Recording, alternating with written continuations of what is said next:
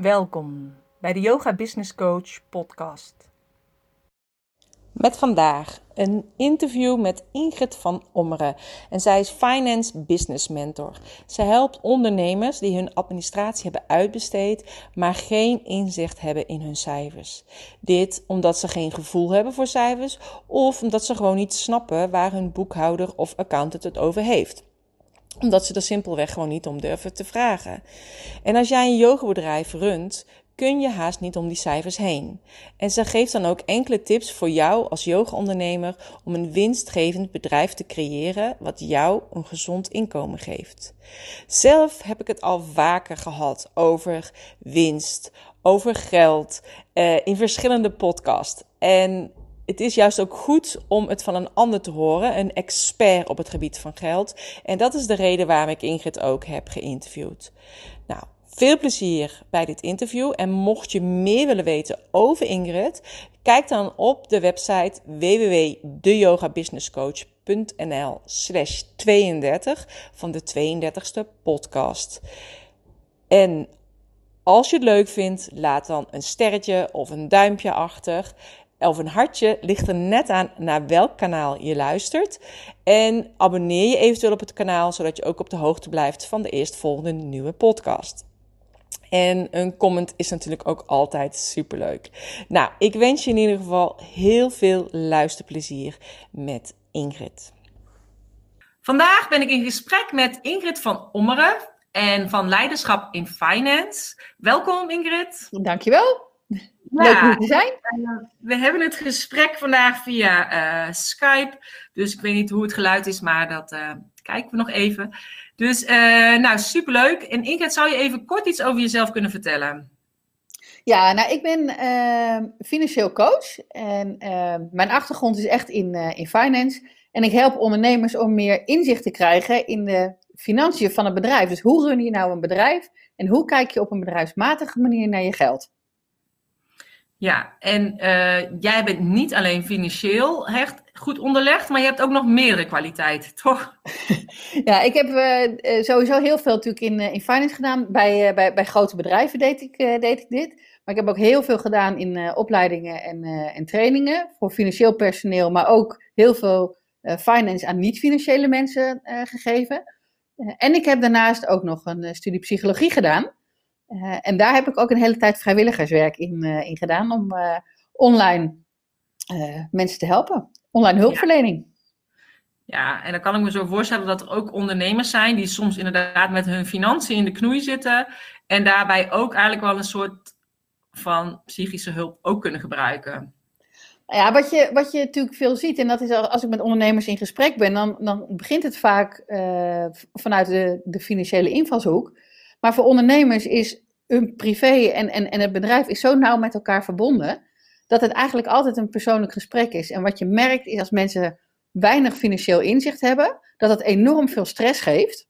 Mhm. En wat, je ook, uh, wat ik ook heel veel tegenkom, is dat uh, mensen soms al heel lang ondernemen en het een hele tijd goed is gegaan. En dat er dan dingen zijn gebeurd in hun leven, een scheiding of, uh, of, of andere dingen, uh, waardoor ze de grip op het geld zijn kwijtgeraakt. En op het moment dat je daarover gaat praten, dan worden dat natuurlijk hele andere type gesprekken die je hebt. Um, dan dat het alleen maar over het geld gaat. Het gaat over het geld, maar het gaat eigenlijk veel meer nog over de, over de mens uh, uh, achter het geld. Ja, en je hebt natuurlijk allemaal mensen die nemen allemaal hun eigen overtuigingen mee hè, op, uh, over geld. En dat heeft natuurlijk allemaal te maken met je money mindset, maar ook qua opvoeding en wat je altijd te horen hebt gekregen. Ja, dat neem, je, dat neem je allemaal mee. En uh, ja, weet je, finance vinden heel veel mensen heel lastig. En uh, cijfers vinden ze eng. Weet je, dan denk je, goh, ik was niet goed in rekenen vroeger op school. Of ik vond het allemaal moeilijk. Of ze komen uit een, uh, uit een relatie waarbij de, de partner bijvoorbeeld altijd geld deed. En ze hebben echt geen, geen idee uh, wat, wat veel is of wat, wat weinig is. Um, en, wat, ja, en dit is ook heel lastig om je eigen uh, waarde en hoe je zelf in het geld zit, om dat los te laten, uh, dat klanten misschien daarbij heel anders in zitten. Ja, maar en je hebt natuurlijk als ondernemer, ja, kijk, als persoon maak je een eigen ontwikkeling mee. En ik denk ook altijd, je bent zelf je bedrijf. Dus ook qua bedrijf maak je natuurlijk een hele ontwikkeling door. Ja, weet je, vaak begin je, je begint een bedrijf uh, vaak vanuit, uh, vanuit een passie of iets wat je heel graag wil doen. Of een bepaalde klantengroep die je graag wil helpen. En in het begin doe je alles zelf. En dan heb je ook nog vaak echt wel goed zicht op wat er, wat er inkomt en, en wat er uitgaat. Alle facturen betaal je zelf. alle inkomsten. Je, je, kijkt op je bankrekening. Oh, wat, wat, wat, wat komt er binnen? Um, nou ja, en als, het, eh, als er genoeg is, dan keer je wat, eh, wat aan jezelf uit. En eigenlijk voelt dat allemaal nog als, als één en hetzelfde. Maar op een gegeven moment, dan, eh, als het goed gaat en je bedrijf wordt wat groter, dan krijg je ruimte om wat langzamerhand wat dingen uit te gaan besteden. Ehm, en het kan zijn dat je je boekhouding bijvoorbeeld uit wil gaan, gaan besteden. Wat je denkt van, nou weet je, dit heb ik nu wel gezien. En dan ineens tot de conclusie komt dat je uh, het overzicht mist, omdat je eigenlijk niet meer zo goed weet van hé, hey, waar, waar moet ik nu op letten? En ik zie niet meer alles. Uh, en sommige dingen zie je misschien veel later. Um, dus dat, dat zijn dingen waar je inderdaad tegenaan kan, uh, kan lopen. En uiteindelijk word je, als, als het nog groter wordt en, dan, en je huurt meer mensen in, dan komen daar zaken bij als de verantwoordelijkheid ook eigenlijk voor, voor werk wat je aan anderen geeft, hè, inkomen wat je aan anderen geeft. Dus er zijn als, als, als bedrijf en als, als ondernemer doorloop je daarin ook allerlei uh, fases. Zowel voor jezelf, maar inderdaad ook je, je bedrijf. Dat is wel herkenbaar. Uh, ik had op een gegeven moment ook dat ik inderdaad en ging groeien en dacht, oké, ik ga nu de boekhouding uit handen geven. En eerst had ik inderdaad ook alles onder controle. Maar doordat je hem dan uit handen geeft, krijg je dan wel een overzicht van, uh, uh, van dit is wat je de afgelopen maand hebt gedaan en hoe je er nu voor staat. Maar dan was het toch weer in een ander schema dan dat ik zelf gewend was. En dan moet je toch echt even kijken van, hoe zit het nou, hoe sta ik er nu voor? En dat vond, was voor mij ook echt het eerste moment van loslaten. Ik vond dat best wel pittig ook. Nou, weet je, dat, het, lastige daarvan is, heb ik uh, gemerkt, is dat um, heel veel uh, administratiekantoren of boekhouders de administratie dan doen volgens een bepaald, um, bepaalde indeling die goed is voor de Belastingdienst. En daaraan voldoen. Weet je, als je voldoet aan wet en regelgeving is het goed. Maar je hebt als ondernemer, kun jij best wel veel details aangeven in hoe jij wil dat jouw administratie wordt ingericht en hoe jij dus de gegevens die eruit komen kunt zien waardoor jij veel meer kan sturen. En dat is iets op het moment dat je niet zo goed weet wat er kan en hoe je dat eigenlijk wil, dat het ook heel moeilijk is om je boekhouder daarop aan te sturen. Weet je, en dan als je daar zelf onvoldoende kennis van hebt, weet je ook niet wat je wel en niet kunt vragen. Um, en dat is, dat is wat, ik, wat ik dus wel heel veel zie, dat daardoor de grip kwijtraakt. En het is ontzettend zonde als je daardoor niet verder kunt groeien of niet verder wil groeien, omdat je dat niet uit handen wil geven en kunt geven. Maar je kunt dus zelf bepalen hoe jij wil dat je administratie wordt ingericht. Ja, ja aan de andere kant denk ik, ik bedoel, ik ben heel tevreden over mijn boekhouder. Maar het is wel van je, uh, ze werkt natuurlijk op de manier die voor haar prettig is. Dus ja, je kunt dan wel zeggen, ja, je, je moet dan aangeven hoe jij het fijn zou willen hebben. Maar ja, je hebt er inderdaad dan niet geen verstand van. Ik deed het op mijn manier, die ik had bedacht qua boekhouding. En zoals ik hem had geleerd, uh, vanuit boeken en uh, vanuit uh, kennissen. Want dat is zoals je begin, in het begin start. Ja. En, um, en op die manier heb ik het gedaan. En ja, dat was voor mij dus logisch. Maar dat is voor haar natuurlijk totaal niet logisch. Want het was natuurlijk niet natuurlijk, zoals het hoorde, denk ik. Um, maar ja, dus het is wel heel goed om te zien dat je inderdaad dat als eerste loslaat. Maar dat is wel al meteen iets is waarvan je denkt, oh jee, dan geef ik dus inderdaad dat geldstuk uit handen. En uh, is het heel lastig om dan te zien van wat heb ik dan echt nu um, te besteden om het overzicht te krijgen, vind ik dat. Dan moet je echt wel weer een nieuwe weg in gaan vinden. Weet je, het kost dan wel weer tijd. En je snapt het dan op een gegeven moment wel, maar het, kost wel tijd. Nou, en wat, wat vaak ook een probleem is met het, uh, met het uitbesteden, is dat je niet uh, à la minuut inzicht hebt en moet wachten tot alles verwerkt is. En natuurlijk hebben ze ook tijd nodig om dingen te verwerken. Um, maar je hebt natuurlijk met tegenwoordig met online pakketten. Uh, als je zelf je, je, je, bonnetjes kent en je facturen gaan daar automatisch in en je hebt daar inzicht in, dan heb je het grootste deel van het inzicht heb je gewoon à la minuut. En dan kan de boekhouder nog een aantal andere boekingen maken um, en de jaarafsluiting doen en de, en de belastingaangifte. Maar met de pakketten van tegenwoordig kun je gewoon à la minuut inzicht hebben. Maar het vergt ook van jou als ondernemer, terwijl de discipline, om die bonnetjes direct uh, in, in, te scannen, zodat die ook direct uh, ingeboekt worden. Ja. Maar mijn advies is dan ook wel van kies voor een pakket, een boekhoudpakket, wat het allemaal automatisch doet. En je scant het bonnetje en, en na een paar keer herkent hij dan de, de bonnetjes en de leveranciers en boekt hij het al automatisch. Mhm. Dan heb, je, dan heb je dat inzicht en kies daar de boekhouder bij. Die werkt met, een pakket wat jij fijn vindt. Dus dat is net, net andersom dan dat een heleboel mensen doen. Mhm. Ja, want de meeste mensen kiezen iemand omdat ze die aardig vinden, toch? Ja, Dat ben jij laatst, ja. ja. En dat is niet altijd eh, de handigste manier. Weet je, op het moment dat jouw boekhouding moet voldoen aan wet en regelgeving, is dat prima. Maar wil jij inderdaad je cijfers gebruiken om te kijken hoe sta ik ervoor, dus wil je informatie uit je cijfers halen, dan is het belangrijk dat je daar inzicht in hebt zelf. Eh, maar lang nog niet alle boekhouders zijn, eh, zijn zover. Maar dat is dus als jij eigenaar bent van een bedrijf, dan zit jij aan het stuur. Dus jij bepaalt ook grotendeels hoe je dit wil en waar je naar op zoek gaat. Ja. Maar het kan en het is er. En er zijn er genoeg die het heel goed doen. Ja, maar er zijn er ook genoeg die echt horrorverhalen hebben, hè? Helaas wel. Ja. Helaas wel. En ik, eh, ik zeg eigenlijk altijd wel van, ja weet je, boekhouden, het is een vak. En eh, het is belangrijk dat, eh, dat het iemand is die A, weet hè, hoe de hele wet en regelgeving werkt. Maar ook iemand die, die twee, drie stappen verder kan bedenken van, hé, hey, als ik het zo doe of als ik dat advies geef, wat heeft dat dan voor impact iets verderop?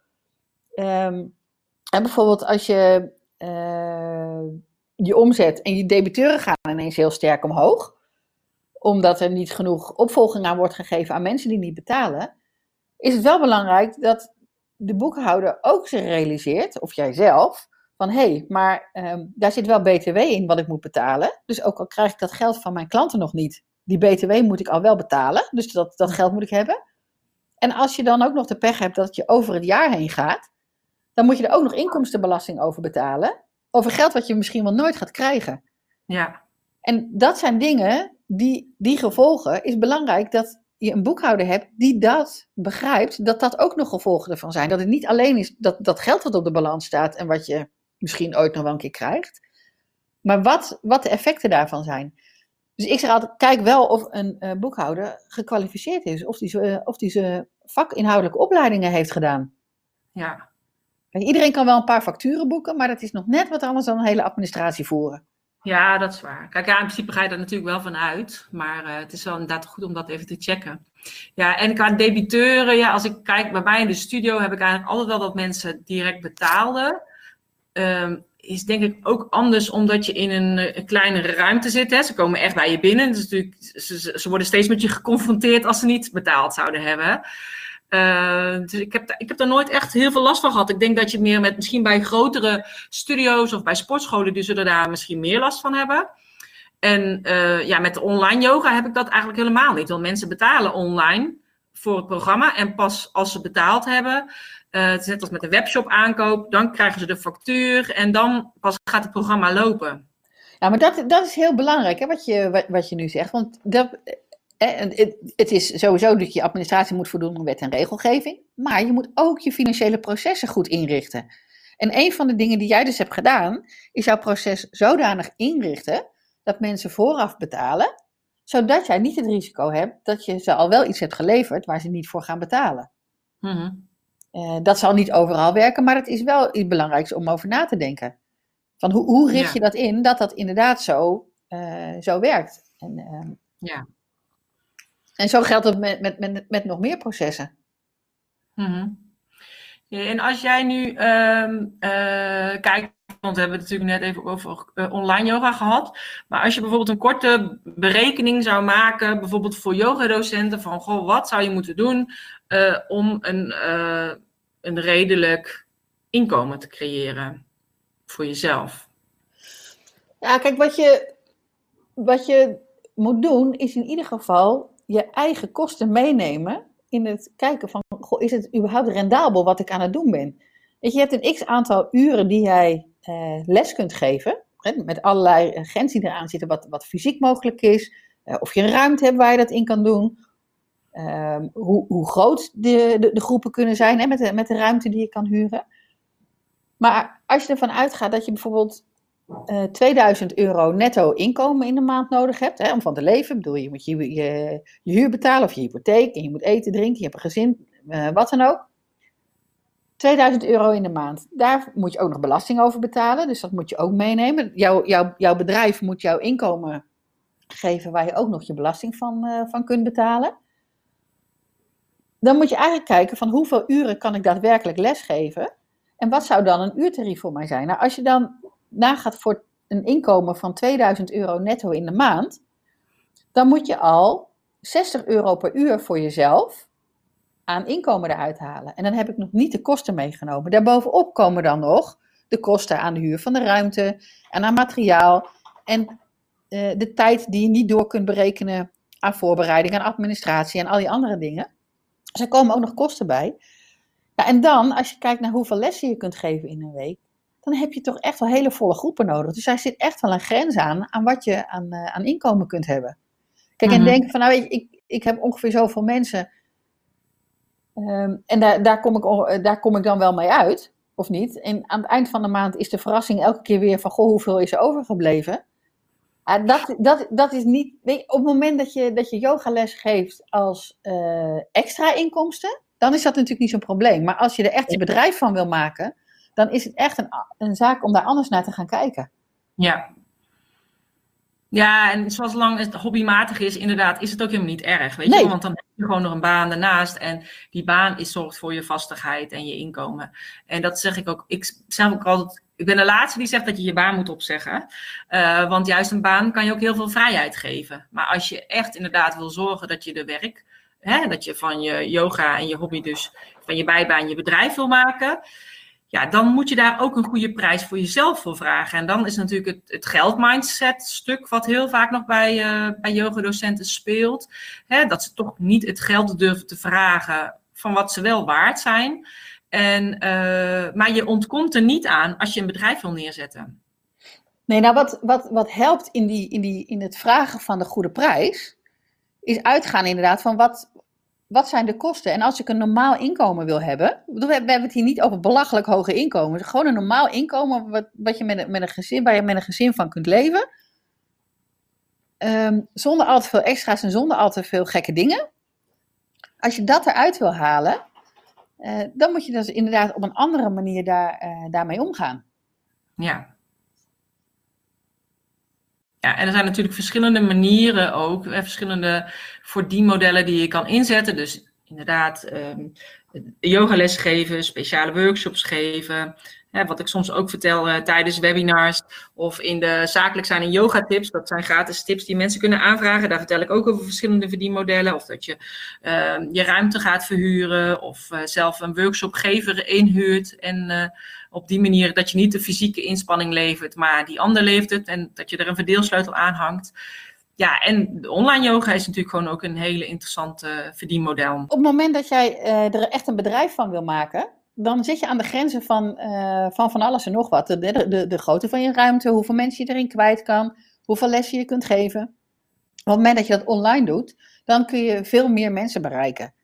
Dus dan, dat, dat noemen ze dan dat het, dat het schaalbaar is, zonder meer tijd zelf erin te steken en uh, zonder een grotere ruimte te hebben, kun jij meerdere mensen keer op keer jouw programma laten doen. En dat is uiteindelijk uh, een extra inkomstenstroom. Want dat, op het moment dat je te maken hebt met, met, met grenzen aan geld, of grenzen aan de ruimte, of grenzen aan tijd, dan moet je andere manieren bedenken, andere inkomstenstromen daarbij. En uh, natuurlijk kun je allerlei dingen bedenken, maar online is uiteindelijk hetgene wat, wat het meest schaalbaar blijkt. En wat ik ook heel erg leuk vond toen, toen wij het, het, het, voorgesprek hadden, dat ik aan jou vroeg van, goh, heb jij gemerkt dat, dat als jij online trainingen geeft, dat de klanten bij je gewone lessen wegblijven, dat het in plaats van wordt. En je gaf eigenlijk aan dat dat helemaal niet zo is. En dat is dus het mooie. Je boort er echt een ander publiek mee aan. Dus het is echt een extra inkomstenstroom. En niet eentje die in de, in de plaats komt van wat je lokaal in je eigen omgeving doet. Nee, klopt. Want ik had zeg maar bij alle mensen die bij mij op les zaten, waren er uh, ja, ongeveer vijf die het online programma hebben gekocht. Maar dat was meer uh, inderdaad, voor als ze via hun werk naar het buitenland moesten en ze dachten, dan heb ik toch nog yogales van Corine in het hotel. Uh, of dat ze dachten, nou, ik vind het wel fijn om in de vakanties te doen als we geen les hebben, maar ze bleven nog steeds bij mij op les. Maar ik merk ook dat de mensen die mijn online programma's uh, kopen en kochten, echt een totaal andere doelgroep is dan de mensen die bij mij in de studio kwamen. Dus want de mensen bij mij in de studio, die hebben mij live. En de mensen online, die, uh, ja, die kennen mij niet live of alleen maar van afstand of alleen maar ja, vanuit Facebook of dat soort dingen.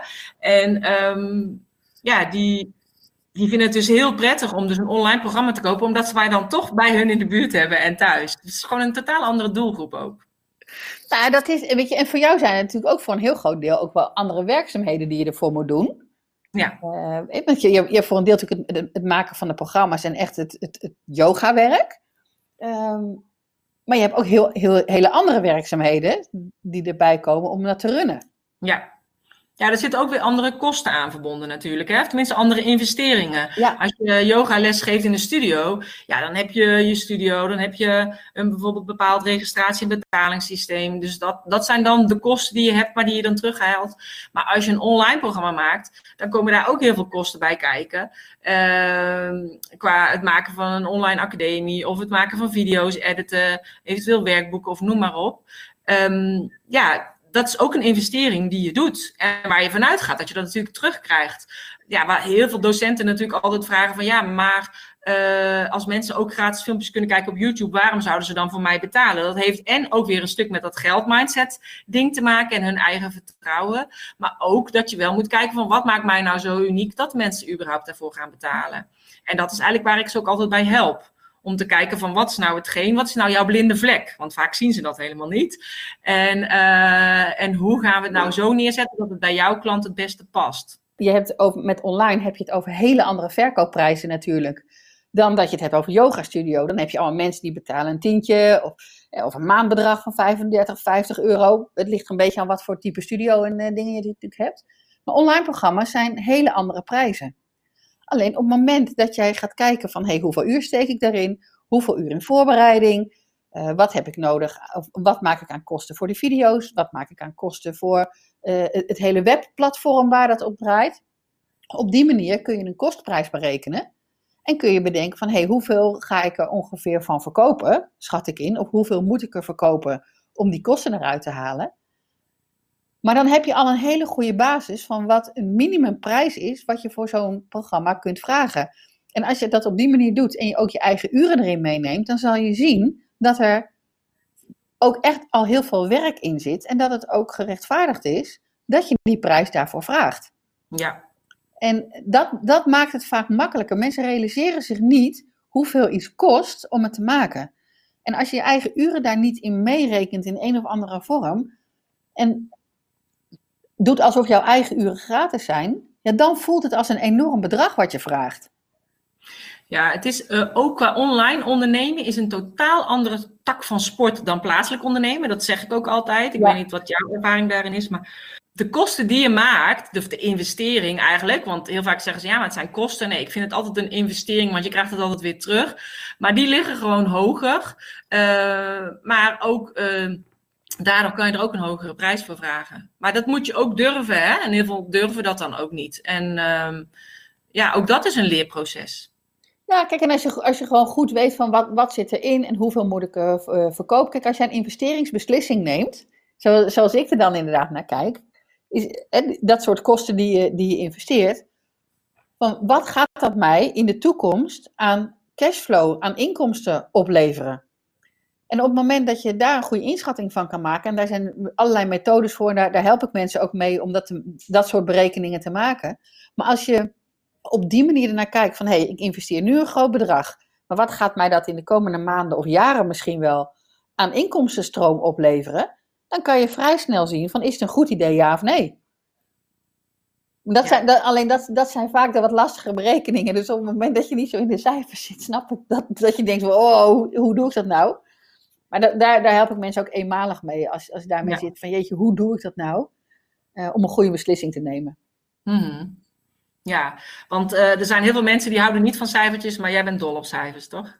Ja, ik vind, dat, ik vind het analyseren van die cijfers toch altijd leuk. En wat ik eigenlijk het mooiste vind, is, uh, is te kijken van welk verhaal vertellen die cijfers mij nou. En als je dan inderdaad met mensen in gesprek bent van, weet je, dit is het verhaal wat de cijfers vertellen. Is dat ook het verhaal van jouw bedrijf? Klopt dat met hoe jij je bedrijf ziet en wat, wat er in je bedrijf speelt? Ja. En heel vaak blijken er dan dingen te zijn die niet overeenkomen. Dat het gevoel toch niet klopt met wat de cijfers vertellen. Mhm. En er wordt heel vaak gezegd, je moet vertrouwen op je gevoel en wat dan ook. Op het moment dat jij ergens geen ervaring mee hebt, is het heel moeilijk om op je intuïtie te vertrouwen. Intuïtie ontstaat door opgedane ervaringen. Maar als het een onderwerp is waar jij geen ervaringen in hebt opgebouwd, heb je eigenlijk ook je intuïtie op dat gebied niet zo goed ontwikkeld. En dan kom Mhm. ik dus nog heel vaak tegen dat mensen een heel ander beeld hebben van hun bedrijf dan wat de cijfers vertellen. En duik je er dan wat dieper in en ga je daarmee aan het werk en, kom- en ga je daarmee verder, dan blijkt dat dat bij elkaar komt. En op het Mhm. moment dat eh, mensen de cijfers herkennen als van ja, dit is mijn bedrijf, dit klopt, ik herken deze omzet, ik herken deze kosten, hey, ik heb dit en dit gedaan afgelopen periode en de resultaten die ik verwacht had, dat, dat, dat, dat, dat klopt, dat herken ik, ik weet waardoor dat komt, dan is het goed. Maar dat, dat, dat vergt oefening en een tijd daar, eh, tijdje daar, daarnaar kijken op die manier. Mhm. Maar dat kan iedereen opbouwen. ja. En jij hebt natuurlijk dat je, eh, eh, ja, jij helpt eigenlijk allerlei ondernemers. Hè? Dus of je nu net startend bent, eh, of dat je zegt ik ga uitbreiden en ik ben met een team. ik zoek mensen om me heen om, om dingen gaan uit te besteden. Of bedrijven van miljoenen. Ik bedoel, die heb je ook allemaal geholpen. Ehm, zie je ook daarin nog verschil? Ja, natuurlijk heb je verschil met hoe je de mensen helpt. Maar heb je ook daarin bijvoorbeeld tips voor de yogadocenten die nu luisteren? Ik denk dat het belangrijk is om zo snel mogelijk eh, te leren toekomstgericht te kijken met je cijfers. En je cijfers niet te beschouwen als een noodzakelijk kwaad wat je moet doen voor de Belastingdienst, maar dat het hele zinvolle informatie is en nuttige informatie om je bedrijf te sturen en om daar grip op te krijgen. En dat, daarmee kun je gewoon klein en eenvoudig beginnen. En naarmate je bedrijf groeit, groeit dat met je mee en groei jij daar zelf in mee als ondernemer. Mhm. Dus begin wel gewoon gelijk met die cijfers. Ja, Maak dat gewoon onderdeel van het ondernemer zijn. Het opbouwen van, eh, van je bedrijf. ja, ik denk eigenlijk moet je er dagelijks mee bezig zijn om het, ehm, om inderdaad meer dat besef te hebben. En niet dat je denkt, oké, nu is het eind van de maand, ik moet nog even alle bonnetjes verzamelen, want alles moet naar de boekhouder. Nee, en het is inderdaad niet, niet, niet eens zozeer al die, al, al die bonnetjes. Daar moet je de discipline in hebben om dat inderdaad netjes te doen. Ja, Maar het is ook het kijken naar die cijfers. Van, goh, wat, wat is nou mijn omzet? En wat waren mijn kosten? En begrijp ik wat er gebeurd is in mijn bedrijf? Daar begint het mee. Be- Begrijp ik wat mijn cijfers mij vertellen over mijn bedrijf? Mhm. En eh, weet je, op een gegeven moment komen er, eh, komen er allerlei andere zaken bij, eh, bij kijken. Dat je tijdsverschil hebt hè, tussen wanneer je bijvoorbeeld geld binnenkrijgt en wanneer je de uitgaven moet doen. En dat is zeker bij een online bedrijf is dat, is dat wel aan de orde. Want vaak gaat het ge- ge- gepaard met lanceringen. Dus dan heb je een periode even geen inkomsten. En dan ga je een lancering doen van een programma. En dan krijg je een hoop geld binnen. Maar abonnementen op eh, de automatisering, die lopen door. En die moet je soms eh, in een bepaalde maand voor een heel jaar vooruit betalen. Ja. Hè, ik weet bijvoorbeeld bij ons, eh, bij ons privé is september altijd een enorme eh, dure maand. En ik vergeet het ook elke keer weer. Want we hebben automatische incasso's ingesteld voor de sportcontributies van de kinderen. En dan krijg je aan het begin van september krijg je dan zo'n mail. Ja, er wordt deze maand wordt er dat en dat afgeschreven. En dan denk je, oh nee. En dat is voor het hele jaar. Maar dat gebeurt je Ja. als ondernemer natuurlijk ook. ja, Dat je ineens grote bulken geld moet betalen. En dan op het moment dat tussen het moment wanneer jij geld binnenkrijgt van klanten. En wanneer jij geld moet betalen aan al dit soort dingen. Als dat uit elkaar gaat lopen. Mhm. Daar moet je goed overzicht in hebben. Want da- dan, dan wordt het een beetje lastiger. ja. Ja, dat is wel een hele goeie. Ja, ik heb het ook inderdaad altijd met de lanceringen. Je hebt van tevoren heel veel investeringen die je gaat doen. En eh, ja, dan heb je dus inderdaad het vertrouwen van oké, ik ga iets lanceren en dat gaat goed. En ja, het kan natuurlijk ook niet goed gaan. Ja, en dan is het ook belangrijk dat je in, in, in die hele opbouw van je bedrijf, in het begin, dat je geld opzij zet om bijvoorbeeld minimaal drie maanden kosten door te kunnen betalen. Ja. Dat je een buffer opbouwt, Ja. dat je in ieder geval drie maanden de lopende kosten van je bedrijf kan blijven betalen. En inderdaad niet, niet gelijk in de stress raakt als er eh, één of twee maanden geen inkomen is. Maar ja, dat Ja. is dan ook onderdeel van het bedrijfsmodel. Ehm, maar daar, weet je, elk, elk bedrijfsmodel heeft ook een eigen financieel model. En die vertaalslag, dat is ook iets wat, wat ik, ja, waar, waar ik mensen bij help. Van oké, hoe zit dat in elkaar? En wat zijn nou de, de, de specifieke eh, aandachtspunten bij dat bedrijfsmodel? Want inderdaad, online is echt wezenlijk anders dan een, eh, dan een offline studio. Ja, zeg Met totaal. en dingen. Ja, Nou ja, de, de kosten inderdaad. Wat jij zegt, bijvoorbeeld bepaalde maandelijkse dingen, die lopen ook altijd gewoon door. En die zijn natuurlijk ook anders dan eh, ja, van de huur van je ruimte. Ingrid, is er dan ook nog iets waarvan jij denkt, oké, dit is echt wat ik heel graag nog even wil zeggen en wat ik de yogadocenten wil meegeven? Nou, wat ik eigenlijk wil meegeven is, weet je, ik heb, eh, ik heb zelf ook eh, di- diverse eh yogalessen ge- ge- gedaan en ik doe dat nog steeds. Met, en ik, weet je, ik merk, je wordt daar gewoon rustiger van, geeft minder stress, je kun je beter mee omgaan. Nou, een van de dingen is dus ook, zorg dat je weet hoe het met je geld zit. Dat voorkomt ook een hele hoop stress. Dus ik denk dat dat voor yogadocenten ook wel van belang is. Van, hey, weet je, hoe, hoe blijf je daar nou rustig in? Hoe kun je ook rustig en goed jouw lessen geven? Is om dat in de hand te hebben.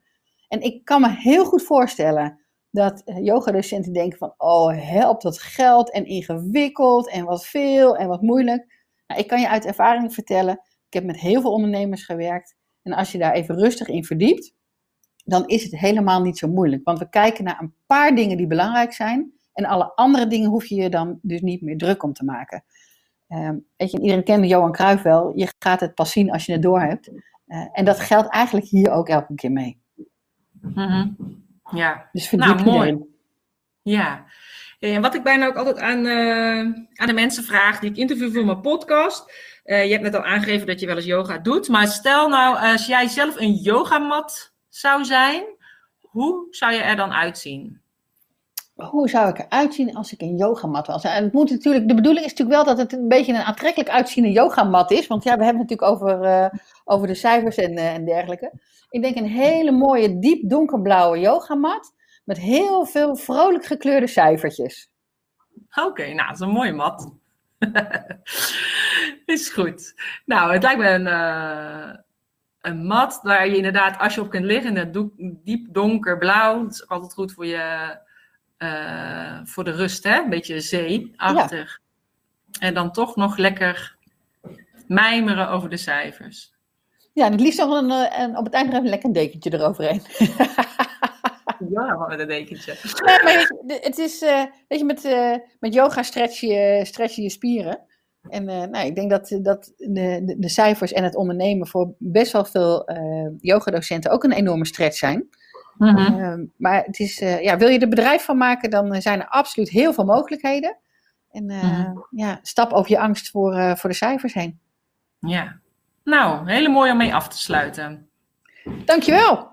Ja, nou jij hartstikke bedankt. heel leuk. Ja, ik ook. Tot ziens. Tot ziens.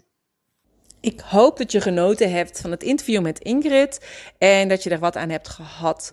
En mocht het zijn, als je meer informatie wil hebben over haar, kijk dus op www.deyogabusinesscoach.nl slash 32 van de 32e podcast.